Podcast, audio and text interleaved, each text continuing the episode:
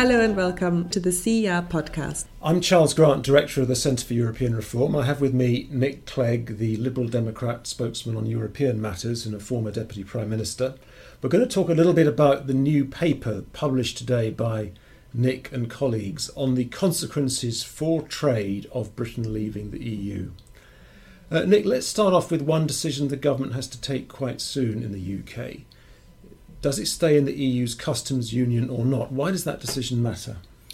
Well, it matters because the government has been very uh, clear that it wants to uh, strike out and negotiate a number of deals with uh, countries outside the European Union. This week they've been talking about Australia and so on.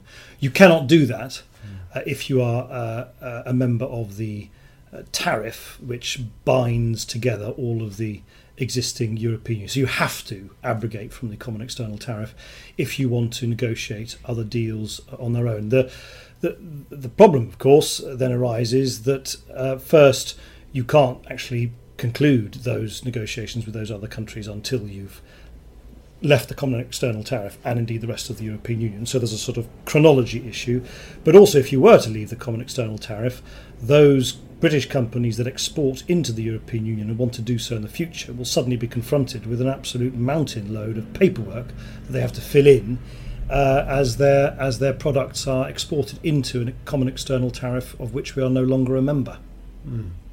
So that's quite a lot of extra bureaucracy for British exporters if we leave the customs union. Yeah, look, I think there's going to be lots and lots of nasty surprises in the next few years for the government, for Westminster, for for the public, uh, as the reality of what Brexit means becomes more apparent. And I think one of the biggest surprises will be that leaving the European Union, far from being some great blow against bureaucracy, will be an absolute generator of additional red tape. I mean, Brexit red tape is going to become a big problem, particularly for those parts of the economy uh, which have become used over many, many years to uh, exporting effortlessly and without burdensome paperwork into the European Union. They are suddenly going to be treated.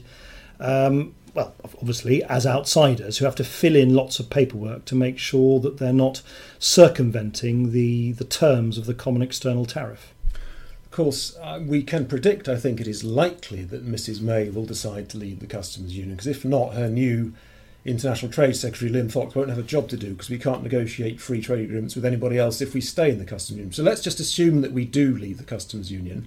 Then, of course, we have to go to the World Trade Organization in Geneva.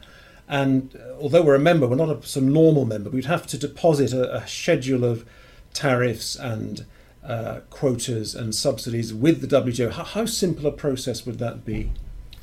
Well, it's not simple for the for the reason that we have not um, had our own, as they call it in the jargon, uh, schedule of commitments in the WTO as the United Kingdom. We have we have been part of the EU pack. We put a, we've, we've put forward a collective package, which we've lodged at the WTO, which sets the terms of the, the tariffs uh, that which we with which which we impose on products from else, elsewhere in the world. Um, so we're going to have to develop our own trade identity, if I can put it like that, from scratch, and doing so incidentally without uh, remotely the, the necessary expertise in Whitehall um, because all that expertise for so long has been concentrated in Brussels. And then, of course, we need to do that by consensus. There are 160 odd countries in the WTO. Now, the vast, vast majority of them will no doubt just want the UK to kind of do its own thing. But do not underestimate quite how fiddly it is to go through each tariff line by line by line tariff on processed meats here, tariff on plastic ducks there, tariff on mm. car parts there. Mm. You have to go through thousands of these tariff lines. I mean, it is mind numbing stuff. And all those 160 countries have to then go through, uh, jump through all those hurdles, and then they have to approve of it. And if they, any of them, if just one of them wants to make any mischief, they can mm. put a spanner in the works. I spoke to one British diplomat who was worried about Argentina because Argentina does actually, of course, export beef uh, to Europe and to the UK. And you know, the Argentinians might just find some little matter concerning the Falkland Islands that would make them difficult on this negotiation. But let's hope not from Britain's point of view. Um, another issue you, you raise in your paper, Nick, is that uh, Britain at the moment benefits from uh, just over 50 free trade agreements between the EU and other countries in other parts of the world Vietnam, Algeria, mm. Israel, and so on, um, Singapore. Um, the day we leave the EU, those free trade agreements cease to apply to Britain. So, uh, how on earth does a government hell bent on leaving the EU kind of stop the, the, the, damage being done through those FTAs disappearing from a British point of view? So the answer that Liam Fox has given so far, as much as I can understand, is say, "Oh, it's no problem. We will, in the sort of rather uh, sort of opaque jargon, we will grandfather uh, the uh, terms of the trade agreements that exist between the European Union and therefore Britain and these 50 odd countries. We will grant, we will sort of carbon copy them into a British deal with, say, uh, Vietnam.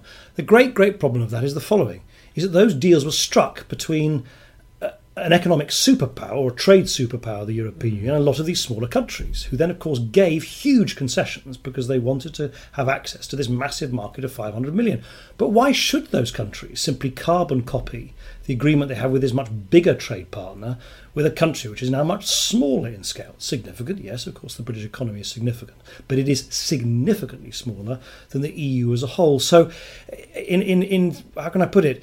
You can't really grandfather an agreement if the if the sort of grandfather no longer is no longer there. Um, mm. And so I think it is going to be, as with all of these things, so much more complicated than the sort of breezy, um, sort of short circuit approach that Liam Fox and others appear to be promoting at the moment. And the clock will be ticking because I think the exit negotiations under Article 50 will take two years. Our partners don't want to extend that period. And so we'll only have two years to try and catch up and, and negotiate bilaterally with these 53 or however many countries it is uh, with F- FTAs. It'll be quite a, quite a job for the new uh, uh, Ministry of Foreign Trade to, to contend with. Of course, the Minister for Foreign Trade, the Secretary of State, Liam Fox, is talking about striking free trade agreements with China, with the United States, with Australia, uh, with, with, with Japan, with many countries in other parts of the world. How easy will it be for him to do so, and how willing will these other countries be to uh, do deals with Britain while, while we're still actually a member of the EU? I think the danger, if, to be blunt with Liam Fox, is he's going to become, if he's not careful, on the international scene at least, I mean, I, I can't I can't judge how he's perceived in Westminster, but on the international scene, I think the I think he's in danger of becoming a bit of a figure of fun because you can't just go around the world and say to great economic superpowers like you know Japan, India, the United States, and China, yes, we're going to. It's all going to be fine. You're going to do exactly what we want. You're going to sign along the dotted line when we want on the terms that we want. I mean, I have to say to you, I spent considerably longer than Liam Fox ever did actually negotiating trade agreements with hard-bitten trade negotiators in China and Russia. These are unsentimental folk, and they really are going to be smirking at the idea that somehow uh, they're going to sort of jump just because Liam Fox does, when he'll be doing so on behalf of an economy, the British economy, which is far, far smaller than the big EU gorilla that they used to have to deal with in the past. And finally, Nick, I think we'd both agree that the free trade agreement that matters the most is the one that Britain will almost certainly need to negotiate with the EU. Because. I think we both agree that um, some sort of membership of the single market on the basis that Norway has of the European Economic Area is rather unlikely. That would require free movement of labour, which is probably not possible for the British uh, political class to accept. So we, we expect it is likely there'll be a free trade agreement. Now, the thing is about free trade agreements, they tend to cover manufactured goods, uh, which may be quite good for the, the manufacturing parts of the British economy. But what about services? As a, as a former trade negotiator who used to work in the European Commission on Trade Negotiations, you, you know these technicalities. How, how much could a free trade agreement between Britain and the EU actually help Britain's services industries? there are two things which are, at the moment, consistently missed in the parliamentary and public debate about this issue of whether you have access or participate or have some form of surrogate membership of the single market after leaving the European Union. The first is uh, the disproportionate importance of services to the British economy. About 80% of our GDP is represented by services. And whilst a lot of those services don't depend on access to the single market, the potential for the growth of British services is heavily dependent on the completion of the single market in services. Digital services, financial services, legal services, uh, and and so on. So actually, the the ability for us to thrive as a service dominated economy is heavily dependent on the terms uh, that are struck as far as services are concerned in that new trade agreement with the European Union. And it's much, generally speaking, it's much much more difficult to arrive at agreements in the area of services than it is on tariffs. Tariffs is just it's numbers. It's just numbers. Do you put them up? Do you put them down?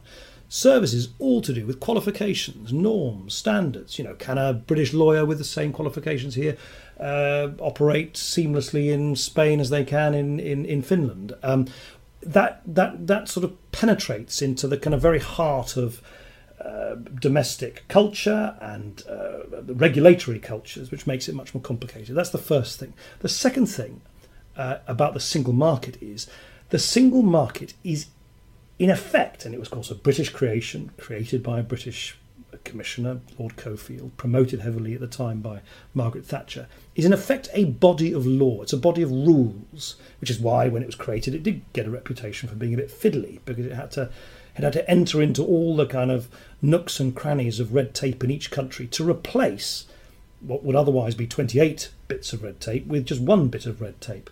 And that is the value of the single market is that we're not faced never mind tariffs we're not we're not faced with a barrage of different forms of red tape across the European continent.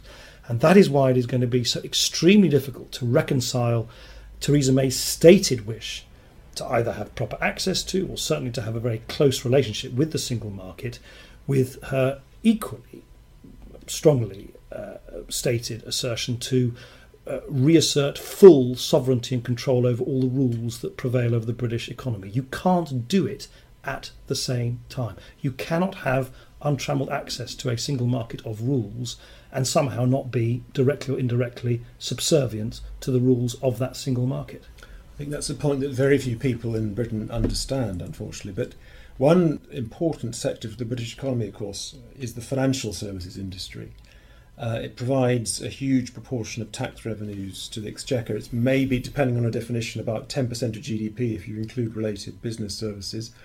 Uh, the City of London has benefited enormously from the single market. Banks, foreign and British, regulated in London, can do business, trade, sell, uh, do whatever they want all over the EU without being regulated by anybody else under the so called passporting system, whereby the British passport suffices to let them do what they want elsewhere. And the trade agreements that the EU has negotiated with other countries, like Canada, which the negotiations finished, like the so called TTIP agreement with America, which is not finished, may, may never be finished, these trade agreements do not cover financial services. So my worry is that if we just have a free trade agreement between Britain and the EU, uh, the City of London will get clobbered. It'll lose the passporting. Is what, what would be what would you say to those in the City of London who are concerned? I think they're very right to be concerned, or at least those parts, those parts of the City of London that uh, upon which the passporting rights, the ability to service clients across the European Union from their base in London, is so important to their operations, and they're very right to be concerned. I mean, there is a technical possibility, for reasons that I won't go into now, that under a directive which is going to come into effect relatively soon, that you could include passporting rights with countries outside the European Union. But I really don't see what the incentive is for the rest of the European Union to concede that right to the British financial services uh, uh, sector when they will be very busily trying to attract a lot of that business to their own capitals. But here's the problem even if the rest of the European Union wanted to be generous on the passporting rights, we still have the problem that we have a Brexit government driven by some very hardline Brexit ideologues who won't accept that in return for those passporting rights, our British financial services industry will in effect have to abide by rules made by others in the rest of the European Union. And that, I come back to it again, this is the fundamental contradiction uh, which will, in my view, be the stump the, the, the, the, biggest stumbling block of all in the coming years, which is that this government has sown the seeds of its own gridlock because it cannot deliver at the one and the same time the market access that British industry wants, including financial services, and untrammeled 19th century style parliamentary sovereignty over the rules which govern our economy. It is impossible to do that, and at some point, that contradiction will become glaringly obvious, and at that point, I predict there'll be real political volatility as the public wake up to the fundamental contradictions of the two sides of the conservative brain that have led us to this sorry pass in the first place. I think that's a good conclusion, Nick. The May government will have to recognise and come clean to the British public on the fundamental trade offs involved. More sovereignty will, in the long run, mean less trade and it'll be less good for the economy. And if we're prepared to give up some sovereignty, then we can have more trade. That's the difficult dilemma for British policymakers to contend with. Thank you very much, Nick, for talking to us. Uh, your paper on trade policy was launched today at the Centre for European Reform and is on the Liberal Democrat website. Thank you for listening to the CER podcast. You can find more on our website, cer.org.uk, or follow us on Twitter at CER underscore London.